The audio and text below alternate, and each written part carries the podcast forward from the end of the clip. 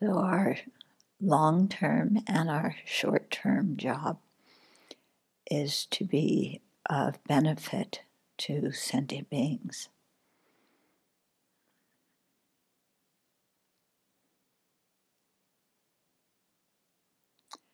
And in order to be a benefit, we have to get ourselves put together properly.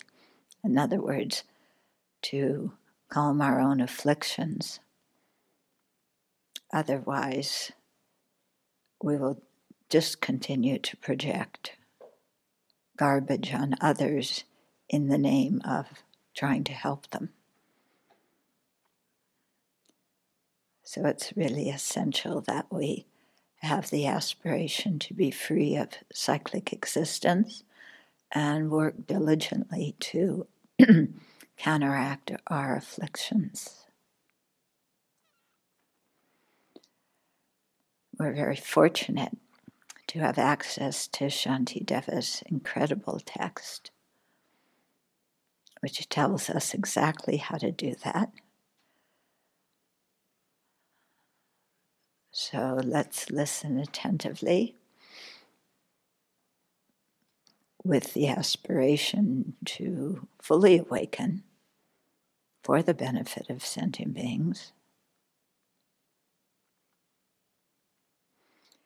And then to really try and practice what we're hearing. Because it's the practice that is the lifesaver, so to speak. It's the practice that transforms our mind. And to, to practice, we need to study first. Otherwise, we don't know what to practice. Therefore, the teachings.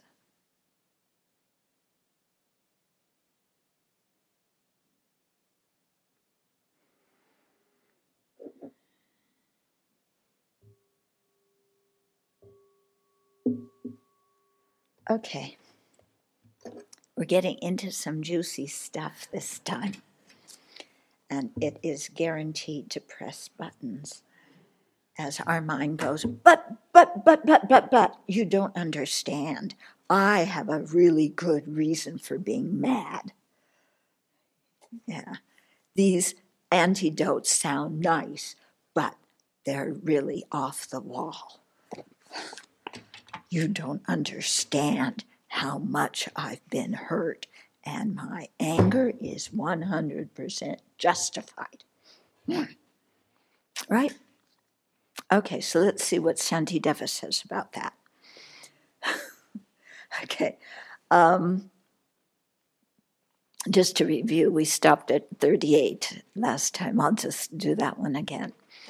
So Shantideva says, even if I cannot develop compassion for all such people, meaning people who are harming us, who, through the arisal of disturbing conceptions, set out to try and kill me and so forth. Yeah, so really nice people. Yeah. So even if I can't develop compassion for them, the last thing I should do is become angry with them.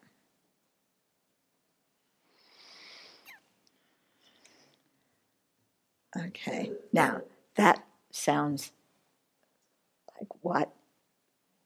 You mean somebody's trying to kill me and I should have compassion for them? And if I don't, at least don't harm them?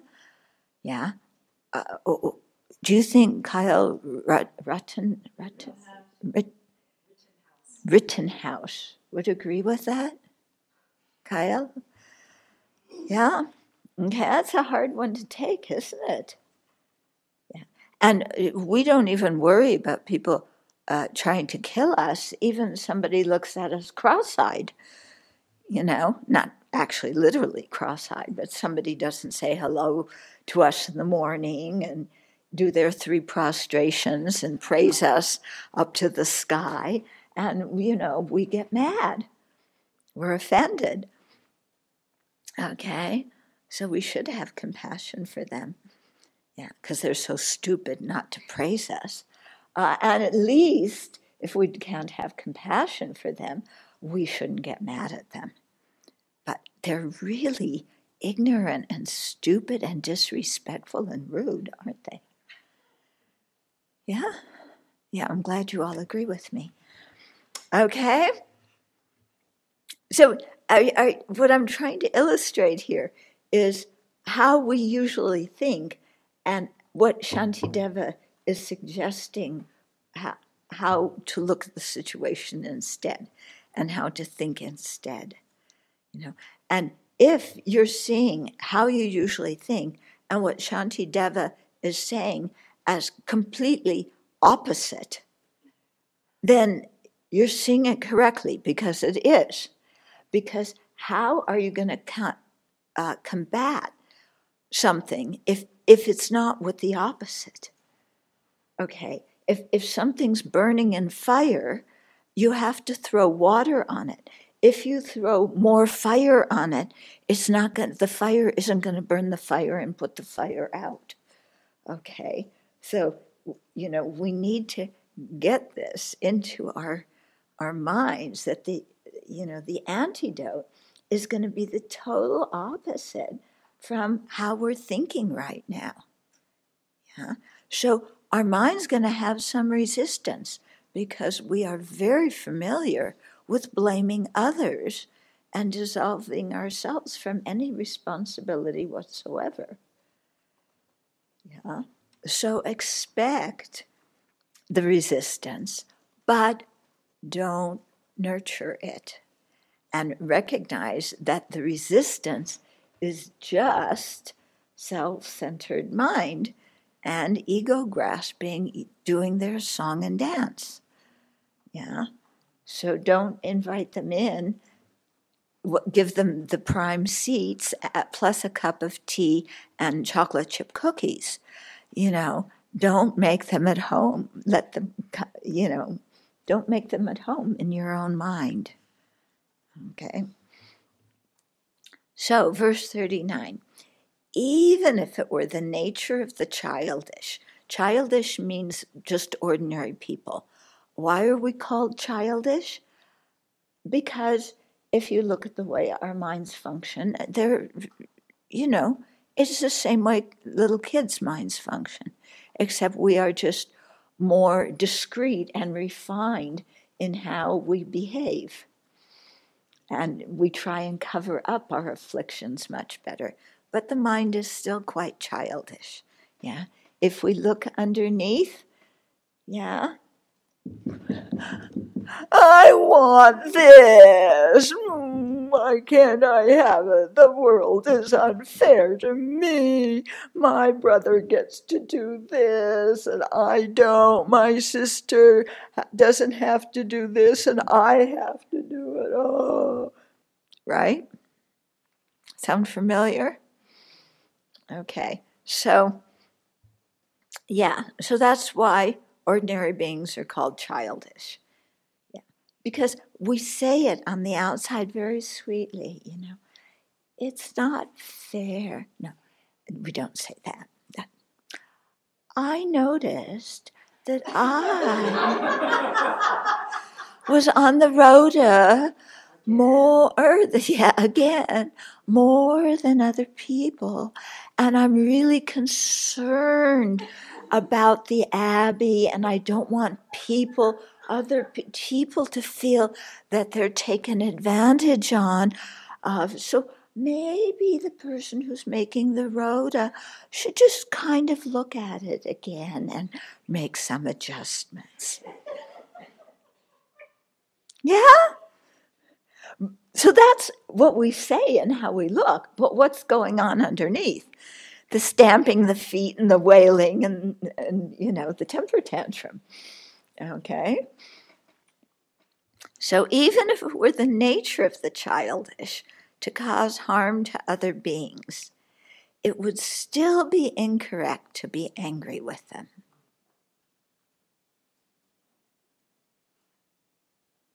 What? It would still be incorrect to be angry at them? But it's their nature to harm others, so I should be angry at them. Otherwise, if nobody ma- uh, makes them accountable, they're going to continue with this bad behavior. So I need to step in and stop this.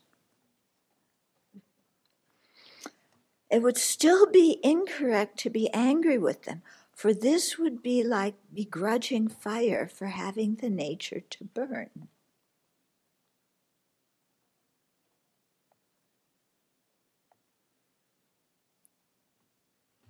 What's he talking about here?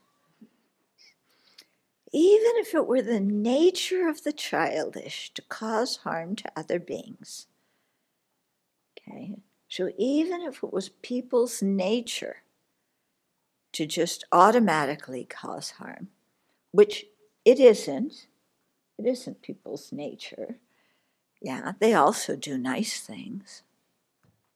But even if it were their nature, like they're evil, horrible, despicable people that are hopeless and there's no sense relating to them, even if it were like that, Shantideva says it would be incorrect to be angry with them, for this would be like begrudging fire for having the nature to burn.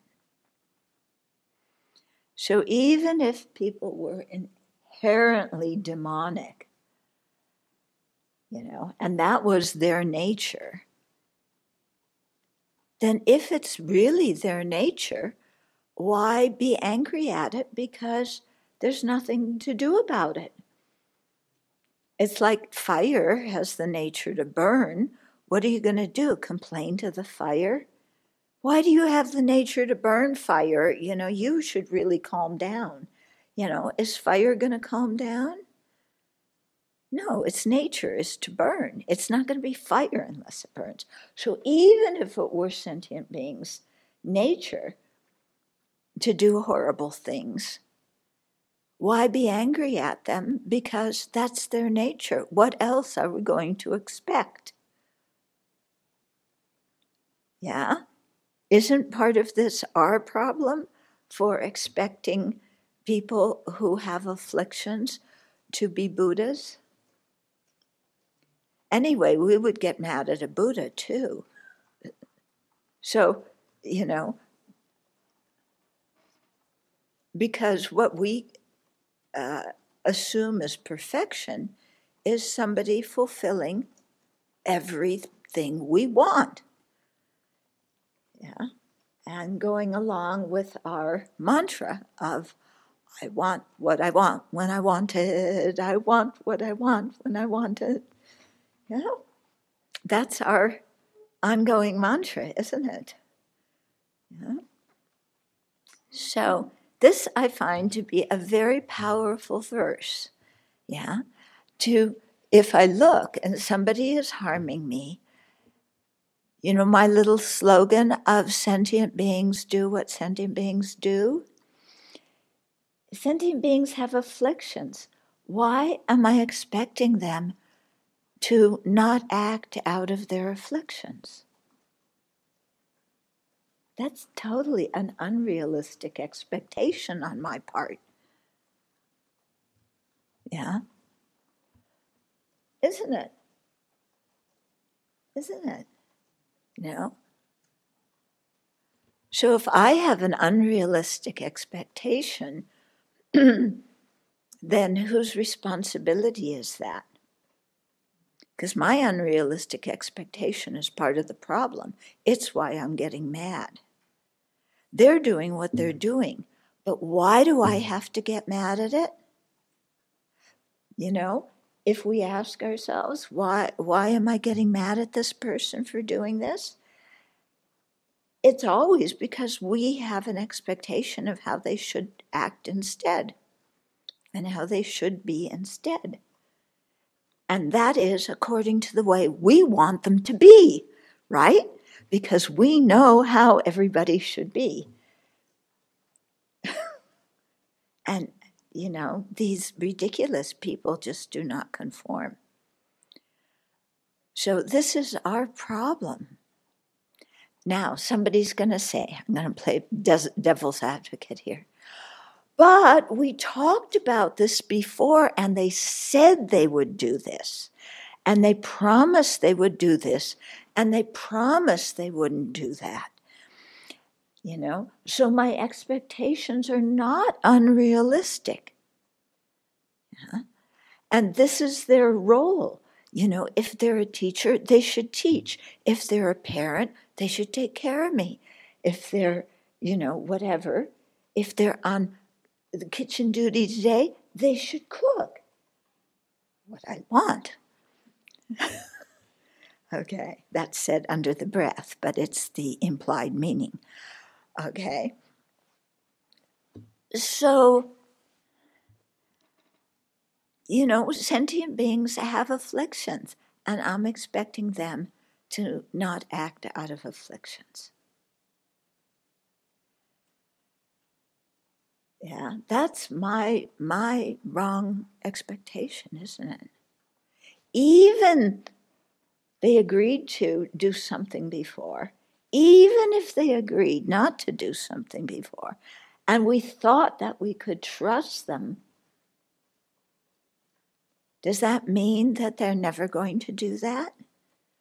Does that mean that they're never going to betray our trust? We would like to think that is what it means.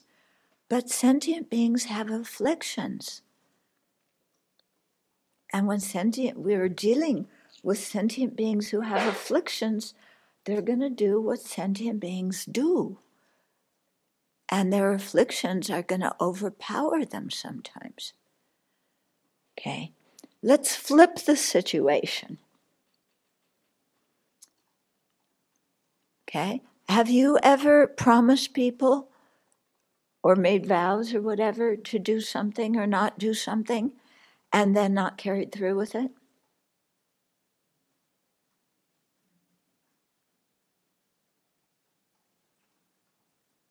Some people are not nodding. You need to nod.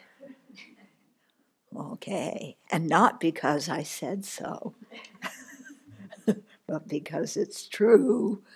Yeah, but it is true, isn't it?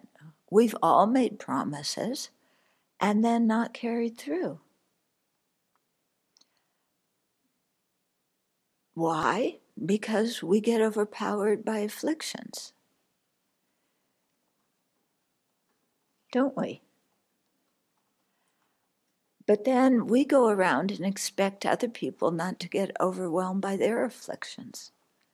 But they should definitely forgive us when we get overwhelmed by our afflictions. But we don't have to forgive them when they get overwhelmed by their afflictions. Is that fair? I'm asking all of us whose primary first words in English were, It's not fair. Is it fair that we hold others to a standard that we don't hold ourselves to? No. Okay. So, you know, if we make mistakes, we want people to forgive us. We want them to be understanding. We don't want them to expect us to be perfect. Yeah. And yes, you know, we make mistakes. We don't do things we promised. We do things we promised we wouldn't do. We act abominably sometimes. But we want people to recognize that underneath it all, yeah, we mean well and we're just trying to be happy and we get confused. Yeah. But isn't that the same with other people when they do harmful things? Yeah, it's exactly the same. So let's have some some tolerance, some understanding for people. Yeah, because we know what that's like ourselves.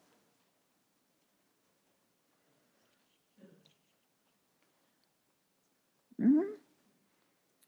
Okay. And the point of this is yes, we can make a court case that what they did is wrong and horrible, and our anger is justified, and we should be able to tell them off and punch them in the nose and, and retaliate. But what good does that do us? you retaliate, then, then what? Then what happens?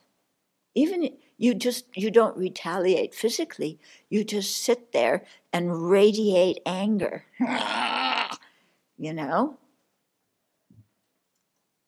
You think you are Yamantaka, except you didn't dissolve into emptiness first, so you're radiating your ordinary anger. Yeah. What what good does that do us? Yeah. We feel justified. But what good does feel does feeling justified do us? Is it good for our health? Is anger good for your health? Does anger make your mind happy? Does anger get you further along the path? Does it subdue your own afflictions? Does it give you long life? Does it make you have a better rebirth? Does it ensure that you're going to meet the Buddha Dharma in future lives? Any of the things that are really important to you in your spiritual practice, does anger accomplish any of them? No. In fact, it accomplishes the opposite because we create a lot of negative karma. And then, if we act and say things motivated by anger, we create even more than negative, more negative karma, which will result in not having a precious human life and being separated from the Dharma in future lives. And what happens if that if that happens? Then we've really had it. Okay. So, why create more suffering for ourselves? Mm-hmm. So, this is not saying we should stuff our anger and pretend we're not angry. It's not saying that.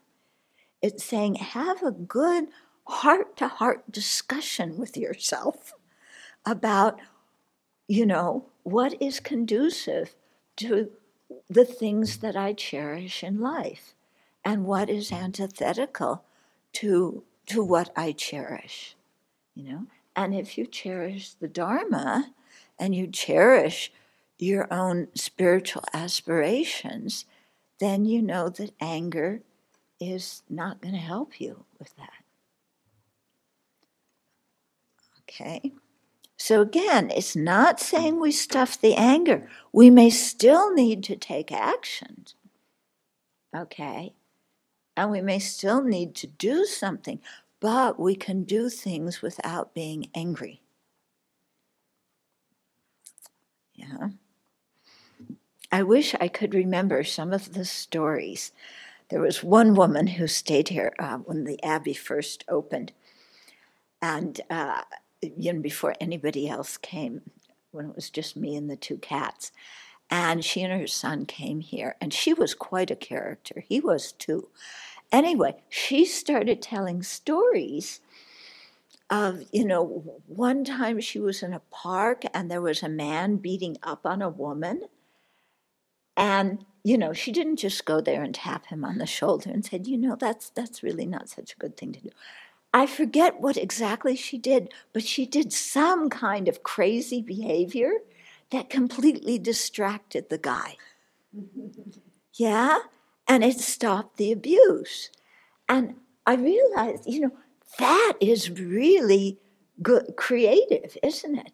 You know, you may be angry see, seeing somebody getting abused, yeah, but she didn't jump in and start clobbering the guy. She did something that distracted him. And it was hilarious. I wish I could, I should have written her stories down. She told more than one but they were so funny what she did. But they solved the situation. Yeah? So sometimes we have to act, but we don't have to be mad when we do it. Okay? Yeah.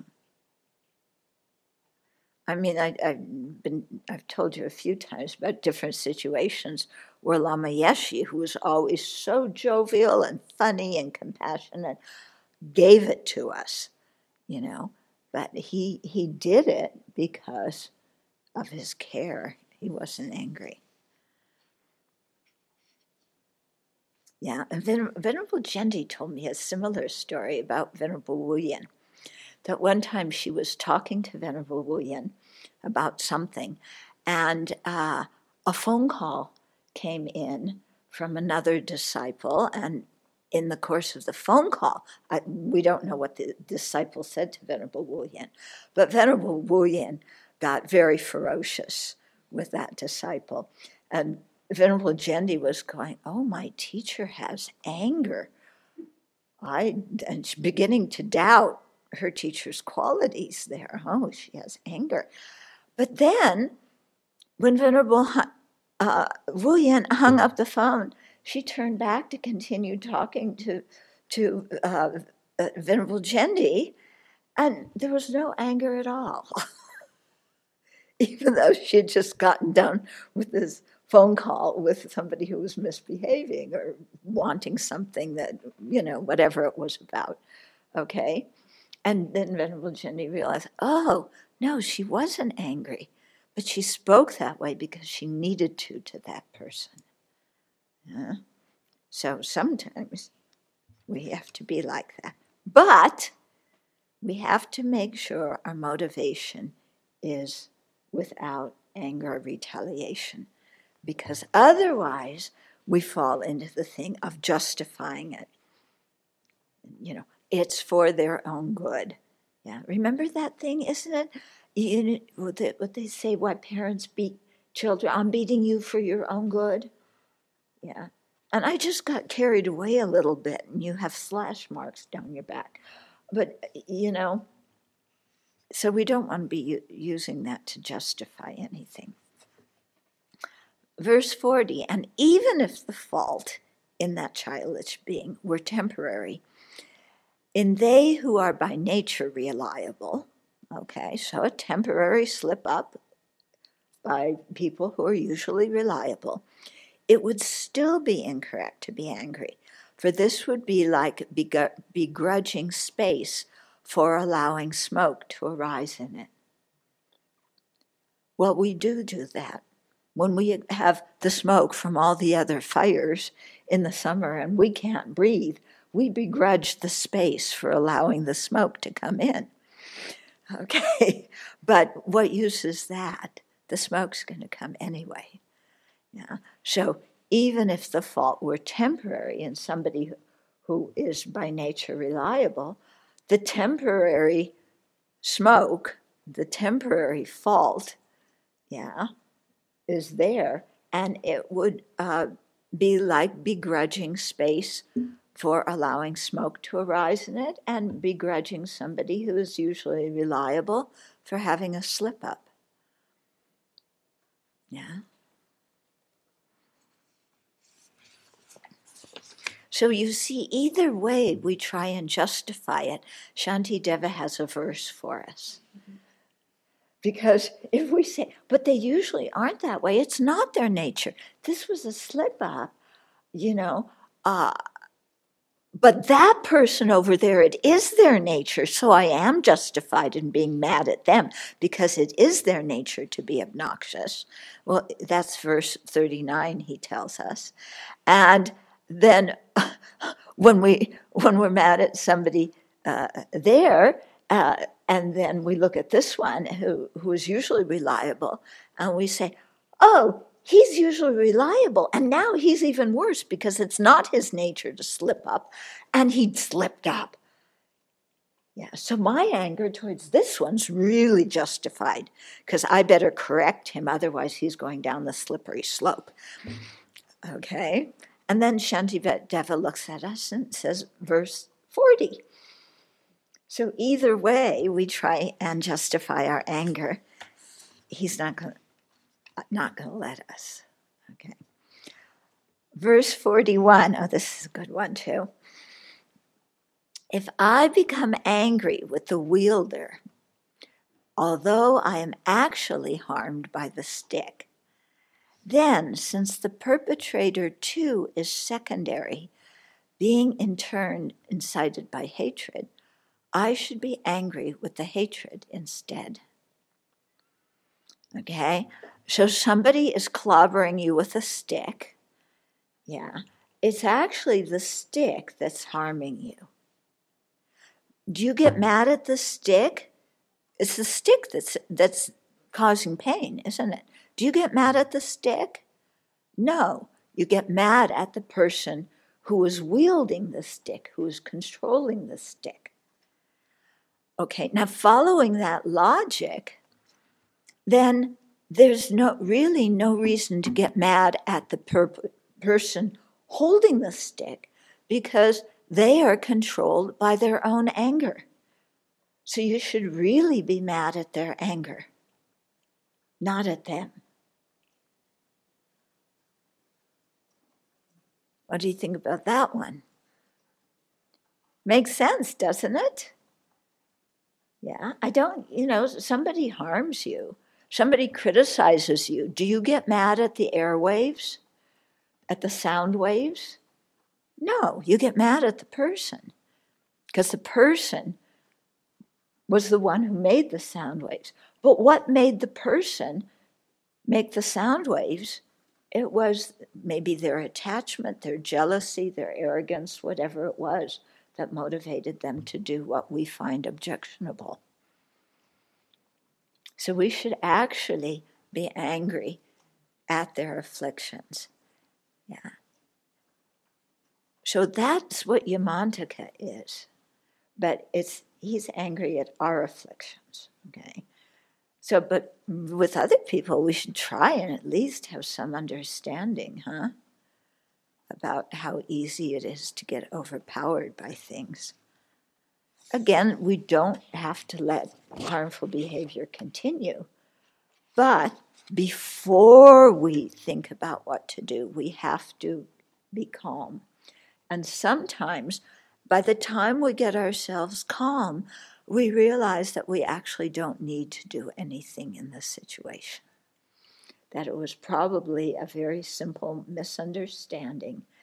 And who wants to spend three hours discussing it? Well, you said this. Well, I didn't mean that. I meant this. Well, I felt hurt about it. Oh, well, you said that, and that's why I said that. Yes, but I didn't really mean to hurt your feelings. Yes, but you did. You hurt my feelings. Well, you hurt my feelings. And then, you know, you spend three hours discussing two sentences. And that's how your whole perfect human life goes. Yeah. Instead of saying, is this really important? Yeah. Is this really important? Okay, now to tell you another story that some of you have heard many times. Okay, so I was working on a book. I won't give too many details because uh, I'd like to make things anonymous for other people involved in situations.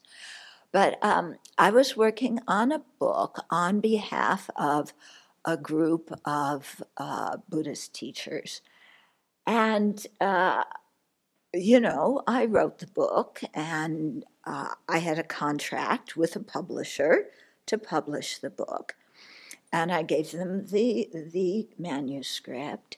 And then they did, the publisher did what they actually shouldn't have done, which is they gave the manuscript to some of the people who were in this conference that and my book was a write-up about the conference that these people had authored the other teachers had authorized me to do. Well it turns out those teachers were not happy with what i did because i didn't they the way the conference was organized they gave a presentation and then somebody who was an expert responded. And so I shortened their presentations into about a paragraph and made it a question. And most of the book was the response, you know, from the expert. Well, they were very upset because I didn't include their whole presentation in the book. And they wanted, I won't impute motivations, I'll just say they were upset. Okay. And so then the, the publisher calls me and says, Oh, these other people are upset. And, you know, they want you to redo the whole manuscript. And then, you know, I got upset back at them. It's like, well, why? You gave me power to do this. You trusted me to do this. I went and did it. And, you know, it's only because of your ego that you guys, I didn't say this. This was what I was thinking. It's only because of your big egos that you want to be mentioned in the book. You know, I mean, this book should be around about what the expert says, not, you know, your stuff. So I'm going, and I go into crisis, right? Okay. So, yeah, good time, nothing else to do in my life. So I went into crisis. What do I do? Do I cancel the contract? Do I call up these people? But these are important people, and I don't really want to, you know, say anything mean because then they won't like me back and that'll be bad for my reputation but actually what they did is wrong and i should do that nah, da, da, ooh, ooh, ha, ha. and oh boy and then i went to a, another teaching by one of the people involved and uh, she was a, uh, anyway. Okay so then i went to india because his holiness was teaching. And i'm angry you know i'm halfway around the world. I am still so angry at these people, you know, for interfering with my good intentions of writing this book, which was really important for other people. And, you know, and so, of course, you know, His Holiness talking about loving kindness and tolerance and having a kind heart. Yeah, I'm still, you know, and one day I was walking back after the teachings, yeah, and uh, all of a sudden I stopped because a thought came into my mind that said, you know, His Holiness had been talking about how there's over 7 billion human beings on this planet. And I thought, there's over 7 billion human beings on this planet and only one of them is upset about this situation. So, is this situation really that horrible, tragic, disgusting, abominable if only one person is angry about it?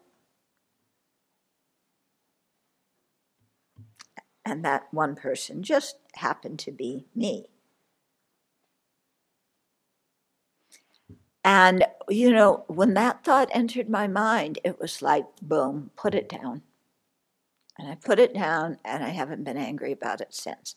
Because I looked, and it's like, yeah, one person who just happens to be me is mad about this situation. The other people, the publisher, he's a little perplexed.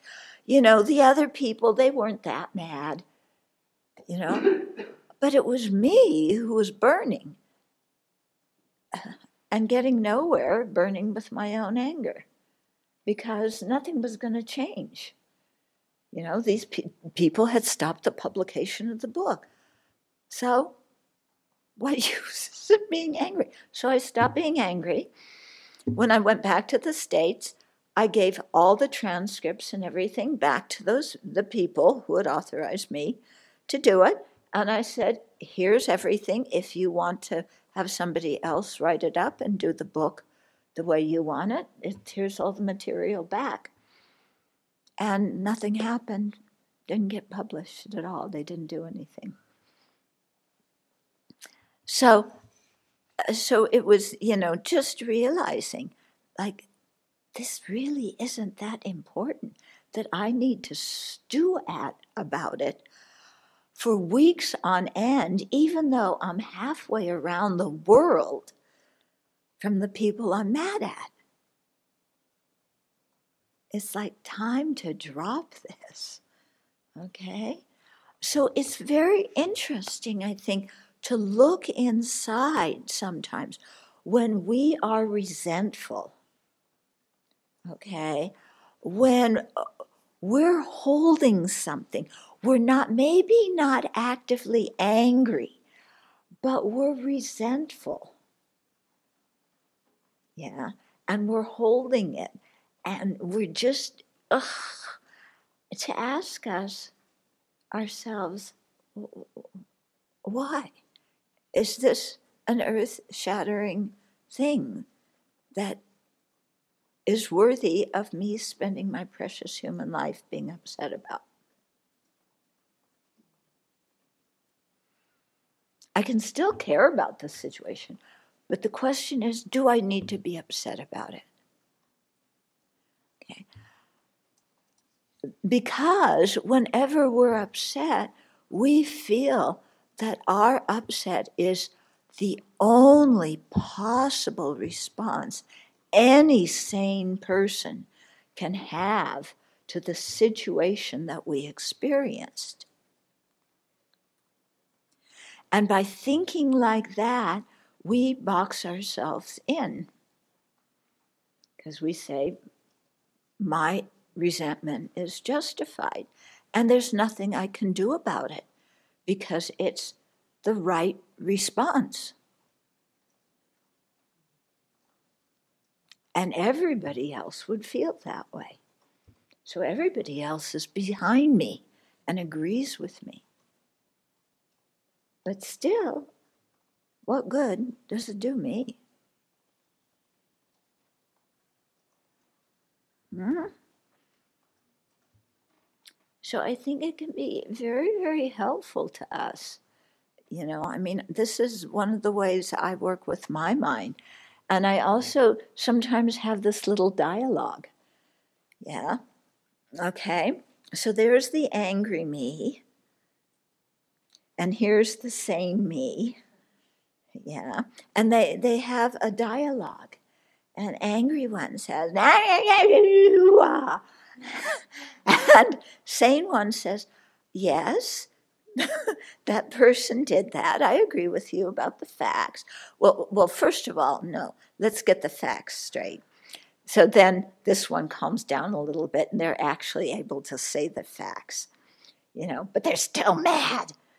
And then this one says, Why are you mad?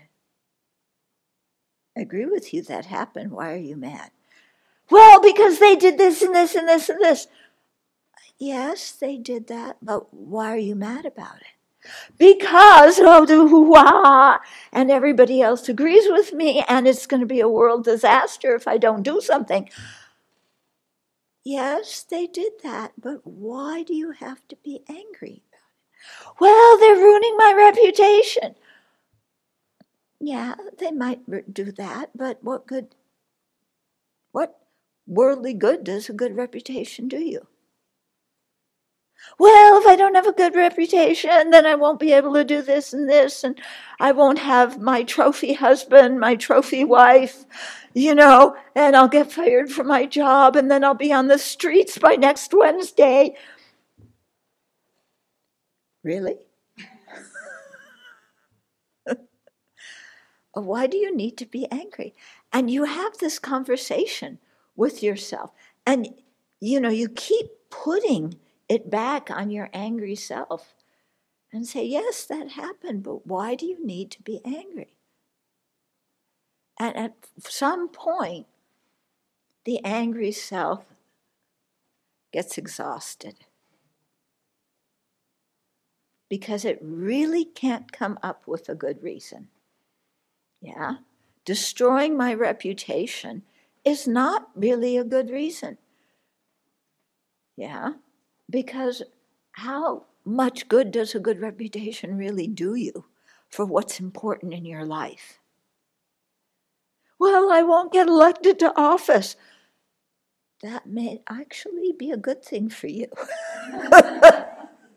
yeah.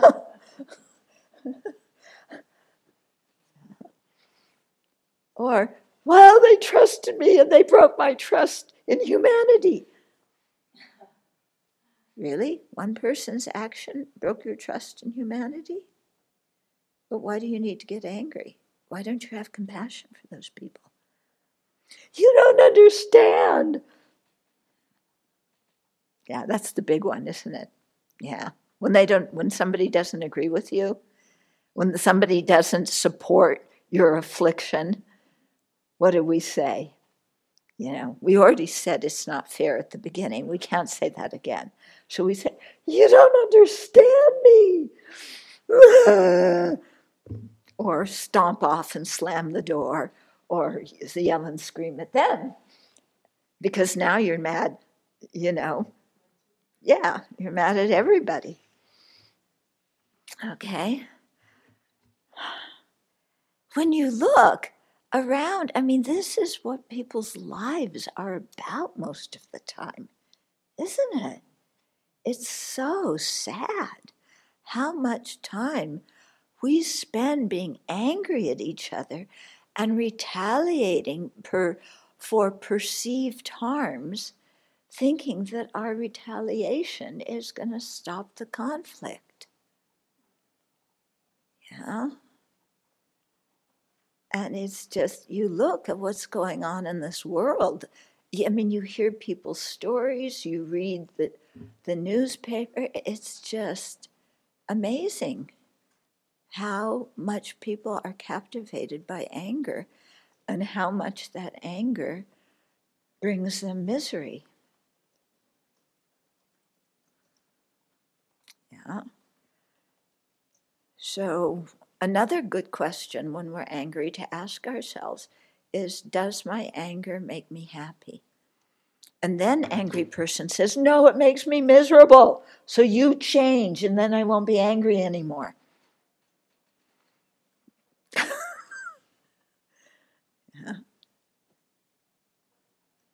That's not going to work. They're not going to change. Yeah, because we say that. Yes, my anger makes me miserable. And then the sane you looks at that one and says, then why do you continue making yourself miserable by being angry?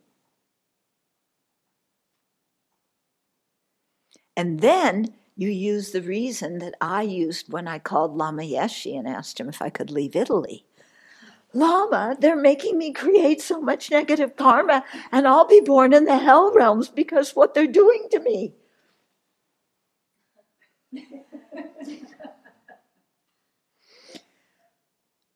You go back and read the chapter on karma, and you figure out who is responsible for your anger and who is not responsible. That's not what Lama said. He said, I'll be there in six months, dear. dear. We'll talk about it then. But, you know, it was, you know, really, yeah, I'm going to blame my creating negative karma on somebody else.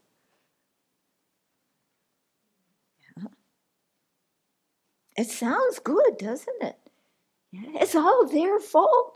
But, but, you know, there's not a God in the universe. If there were God, you know, when you died, you could go to God and God's going to say, You're going to hell because you, of your anger. And you could say, But God, He started it. Because God's the judge and you got to convince Him. And you give Him all the reasons. Why, it's that I just did that because of Him. So you send Him to hell, not me. But there isn't a God who you can plead to. Okay, there's the law of karma and effects. And so your connections with other people does you no good. You cannot bargain with the law of karma and its effects. When you plant daisies, daisy seeds, you get daisies. You know, you're not going to get. Uh, what else do you want? No, when you when you plant knapweed seeds, you get knapweed. You're not going to get daisies. But let's do it that way. Okay. So who are you going to complain to if you plant knapweed? Knapweed, you aren't supposed to grow into knapweed. And then Shanti Shantideva is going to say, read verse 39. It's the nature of knapweed to grow into knapweed. Why are you complaining? Okay? So, really using these methods, which are extremely effective if you meditate on them. So, don't wait until you are outrageously angry to apply these. In your meditation now, yeah, take out situations from the past that in which you were angry and start thinking like this regarding those situations and those people so that you get some practice.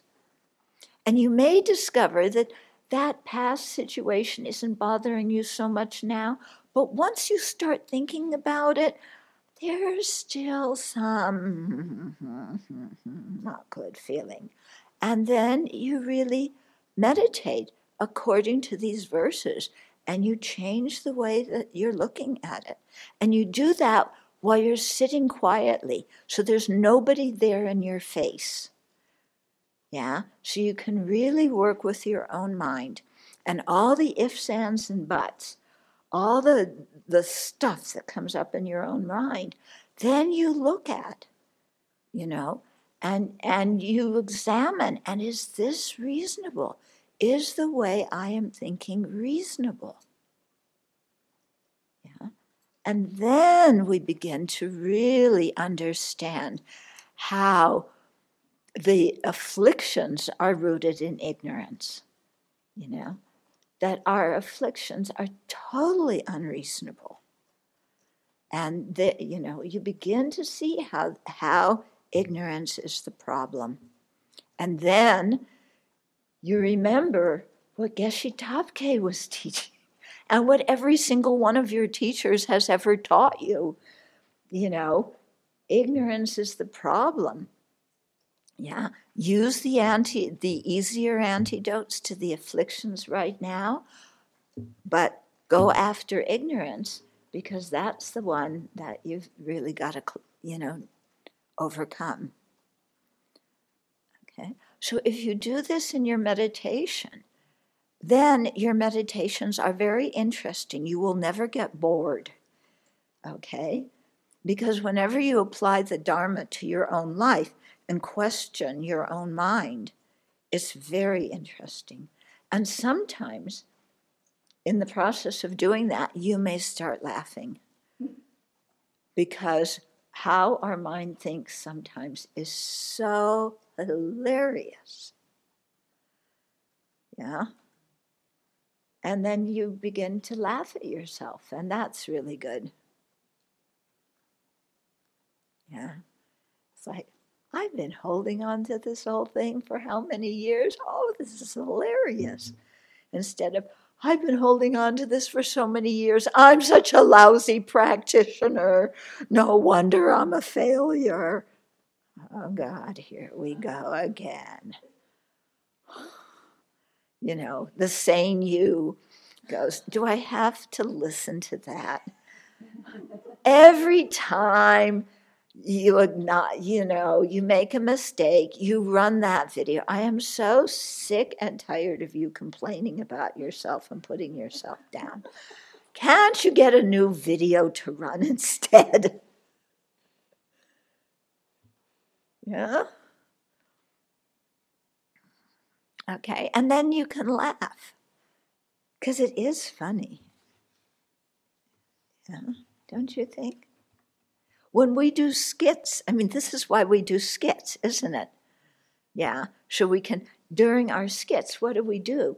We play out our afflictions and then we can laugh at our afflictions. Yeah.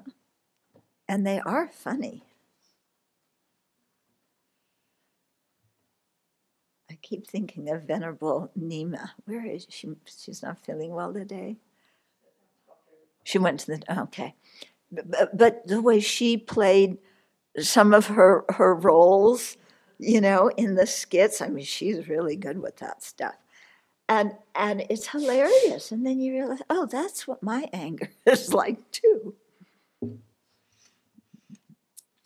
Okay. Verse 42. Yeah, can you stand some more? Verse 42. Previously, I must have caused similar harm to other sentient beings. Therefore, it is right for this harm to be returned to me who caused injury to others. Oh God, Shantideva, now you're blaming me for other people harming me. They're the ones who harm me. Why are you blaming me? Shantideva isn't blaming us. Yeah. What he's saying is whatever you dish out to others is going to come around to you. It's called the boomerang effect. So just be aware when you throw a boomerang, it's going to come back. So don't object when the boomerang comes back. Okay. So I, I also find this verse very, very helpful. Um, especially, I use this one when, when people criticize me, which is always unfair. I never deserve the criticism. Okay, so but when these ridiculous people criticize me, then I use this verse. When people insult me, when they don't agree with my marvelous, always correct ideas, yeah, then I use this verse. And it's like, previously I must have caused similar harm to other sentient beings. So uh, maybe, maybe sometime in the past, I criticized other people. It, they deserved it. But yeah, I, I have to admit it that I did criticize them, but they deserved it. And I did insult other people, but they deserved that too. But I have to, yeah, yeah, I did. And I talked behind people's back. Yeah, but but I had to warn other people about all the horrible things this person was doing, so it was good I talked behind their back. Yeah, so you start, you know, how we justify everything, but how we have to say, yeah, I've insulted people, I've criticized them, I've talked behind their back and put them down and ruined their reputation. I've created disharmony in their relationships. Yeah. Anybody here who's never done any of that? Yeah, we know you haven't because you ne- you didn't nod at the first time. Okay. yeah. Okay. So you can come up and teach. Yeah. Um, yeah, you like that idea. Okay. Good. Yeah. Um, okay. But uh, but for the rest of us, yeah, have we ever done that kind of behavior? Yeah. Okay. So, if I've criticized other people, why am I so surprised when other people criticize me? When I talk behind their back, why am I so surprised when they talk behind my back? When I insult them to their face, why am I so surprised they insult me to my face? Yeah? And, okay. And in addition, if I really look at it closely and I calculate, okay, because I'm very good, you know, we all have our own internal calculators where we keep uh, track of how who insults us and how many times they insult they have insulted us and who has criticized us and how many times and who has talked behind our back how many times and we keep that whole list of who's done whatever to us yeah and it it's it's uh, hidden away from other people in one of our uh, in the vault in our computer. Yeah. Yeah, Microsoft has it has some kind of Microsoft. Yeah. they, they, they have some kind of vault so you can hide your secrets there. So it's hidden there, nobody else, and it, this, this can delete it, and it never gets deleted like all the other files do when you've edited them 5,000 times. um, okay, so you have this perfect record of who's harmed you, how many times, when, okay, and you, you really save that so that next time they do something, well, maybe not next time. If it's a small thing they do next time, you put it you add it to your file against them. If it's a big thing, then you take out the file and you give it to them one thing. In May 1909, you said this to me. and in June 1918, you said this to me. And then you did this, and you bring out the whole thing. Yeah? Because this time you're really going to give it to them because they really went too far. Okay, so you have your file of everything that, that they've done to you. Do you keep a file of every time you've criticized them? Do you keep a file of every time you've insulted them or talked behind their back? Oh, you do. Yeah? Why? So you can sit there and blame yourself for being such a horrible person? yeah, that's what you do. Okay. It's your nature. Go ahead. Um, yeah. But most of the rest of us, yeah. Okay. Do you keep a file about how many times you've said awful, deprecating, hurtful things to other people? That one goes missing. What? That file goes missing. Yeah, it does. It goes missing.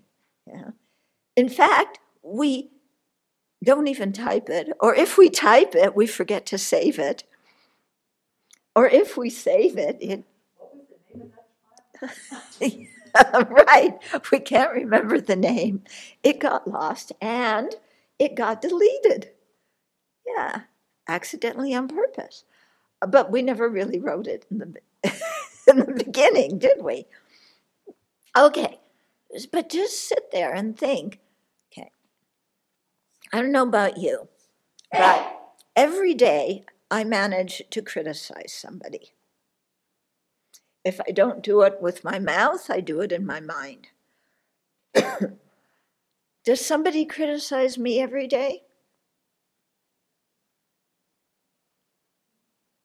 No, I get criticized once in a while. Yeah. So, with the number how does what's the balance here with the number of times I criticize them at least once a day, like vitamins, sometimes more than once a day. Sometimes I get into a really good, uh, what do you call it? Yeah, I get on a roll, and the criticisms are coming fast and furious. Okay, so I compare the number of times I've criticized somebody with the number of times I've gotten criticized. Which is greater? the number of times I've criticized other people. Yeah, I compared to the number of times I criticize other people, times I get criticized are really not very significant. So, why am I surprised when once in a while people criticize me or don't agree with me or insult me? Yeah. Why, why do I get so alarmed when I've done this to other people many more times than they've done it to me? And I do believe that as they say, what goes around comes around, or you reap what you sow, or, you know, karma is infallible. I believe that. So why am I angry? Yeah, who, who or what is the original source of my pain from getting criticized? It's not the other person for criticizing me.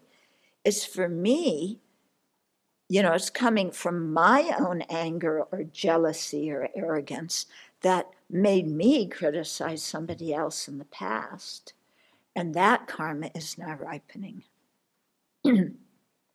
it doesn't mean that the person I criticized in the past is the same person who's criticizing me now. It doesn't mean that.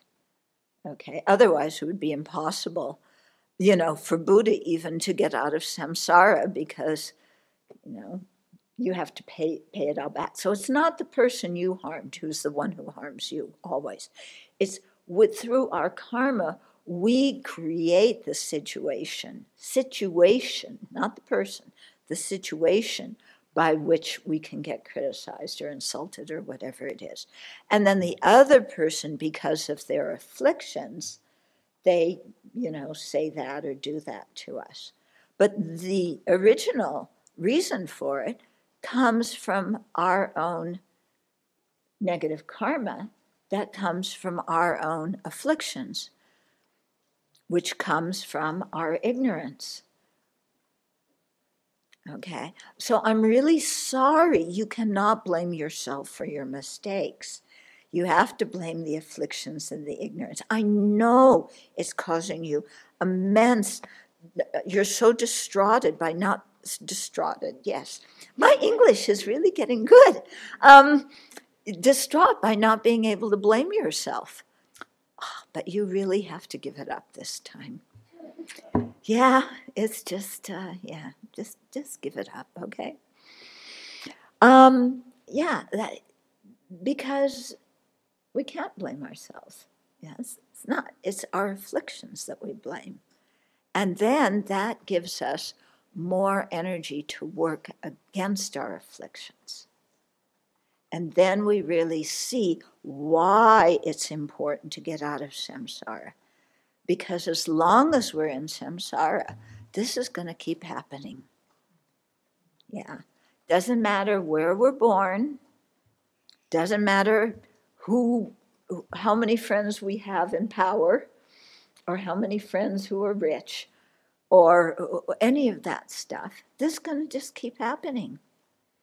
This is the nature of samsara. So we can either play along with it or we could decide that we want to get out. Okay? And then, you know, we want to get out, and then let's take everybody else with us. Yeah, because everybody else is suffering in this exact same way. So, doesn't it's not fair for us just to be concerned with our own pain and samsara when everybody's in the same boat. Okay. So, uh, time for a couple of questions. So, in terms of the results of our karma, um, say if we're criticized, could you say that the result of our karma is us interpreting words as criticism and being upset as opposed to the words themselves? Because it's our experience of being hurt, Yeah. upset, angry. I think it can play out in both. We it the other person could have a negative emotion. We don't know. Yeah. But the majority is we're taking offense to it. Yeah. So it's like always how we interpret something. It's never just the thing itself. Yeah. It's always the mental The projections thing. or imputations. Because even if the person did have an, uh, the intention to harm us, okay, even if they did have the intention to harm us, yeah, then we do the thing if we ask our the the sane self, ask the one who's harmed, okay, they wanted to harm you, but why do you why are you angry? Yeah. So it always at the end comes down to that. You know, why are we just, even if they wanted to harm us, why do we need to get angry about it? Hmm? Yeah. So whether they intended or whether it's purely our our uh, mis- you know our interpretation, the outcome is the same. Yeah. Because even if they intended to harm us, we don't need to interpret it as harm. We can interpret it as they're helping me purify my negative karma. And see, this is what thought training does. Is it changes our interpretation of the events. Okay? They're helping me to purify. They're showing me what I look like when I'm angry. I do have to say that one of the most difficult things I've been thinking about this a lot lately is to be able to separate the afflicted state of mind from the suffering being. Because when that conjures up and I'm reactive, that person becomes so inherently existent, totally welded, merged, married, submersed in that affliction. And I can't, se- it's really hard for me to separate those. So then I start thinking about trying to identify who it is that I'm angry with. That sometimes helps loosen this Yes. melding that's going on there. Yeah. well, the melding is you're the one who's angry, but they're the one who's 100% wrong and negative. yeah. That's how it sure seems. Yep. 100%, not actually 100%, 108%. Yeah. Or 200%. Yeah. And they have this affliction that it also is inherently.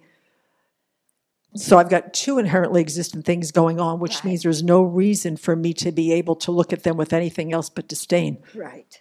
And I'm also inherently existent, so there we go. You know, Yeah. so I've been u- starting to use a little bit just looking at who am I angry at and who is being angry, and trying to get the separating out a little bit better there. Yeah. It's very interesting to do that. Well, you know, uh, they insulted me, you know, uh, last week. So who am I angry with? The person that they were last week or the person they are now? Because they're not exactly the same person. Well, the other person's non existent now. yeah. Oh. yeah. Well, so then is it fair for me to get angry at their continuum? I'm angry at your mental continuum.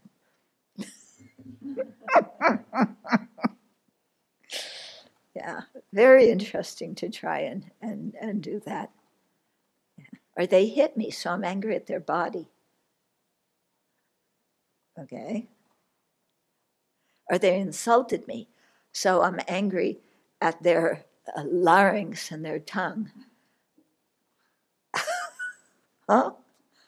I want to say that during this little past week, I spent a lot of time looking at that paragraph that you did maybe two weeks ago, where you said, really think about that all you are is a bunch of vegetable goo, mental states, mental consciousness, and mental factors. I sat on that for days, and it really does, it makes it so much less personal. There's just nothing there, Yeah.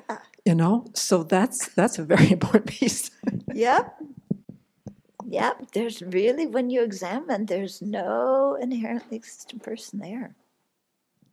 I get a little, uh, I get stumbled up a little bit in the idea of I need to clear the air with this person, or I need to apologize to this person, or then sometimes oh I need to let this person know what my needs are because I need this from this this person, right? But you know, all, there's there's some part of this where it actually seems sometimes to be of value to do the air clearing.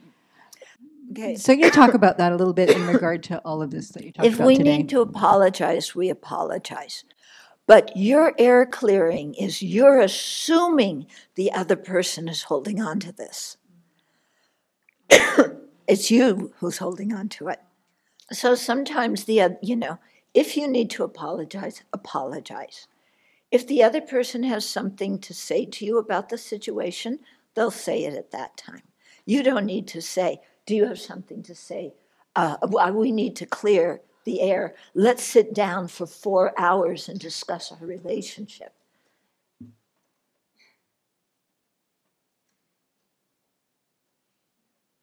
Okay? If they have something to say when you apologize, they'll say it. Yeah. And letting their, you know their needs, you look at your needs. Okay, you check up what your needs are. I need everybody to think I'm good, and you don't think I'm good right now. Please tell me I'm good. You really need somebody to tell you you're good? I don't think so. So sometimes, and on a similar note, we talk about the need to accept our anger And I struggle to see where that fits in with some of the process and antidotes that you're talking about. Okay. Accepting our anger means at that very moment when we're angry, we accept we're angry. The question is do we want to continue being angry in the next moment? We accept what is, is. I'm angry right now. I'm not denying it. I'm not pretending to be holy. I'm not Mary Poppins. Nee, I'm not angry. Oh, yeah. No, you're, I'm angry. But do I want to continue being angry? Yeah. Do I want to continue telling myself I'm a victim? Do I want to continue blaming the other person? Yeah. Okay, so the acceptance is of the present moment, but we can change the future. Yeah. Because if you say, oh, I accept I'm going to be angry about this forever, then what are you doing to yourself?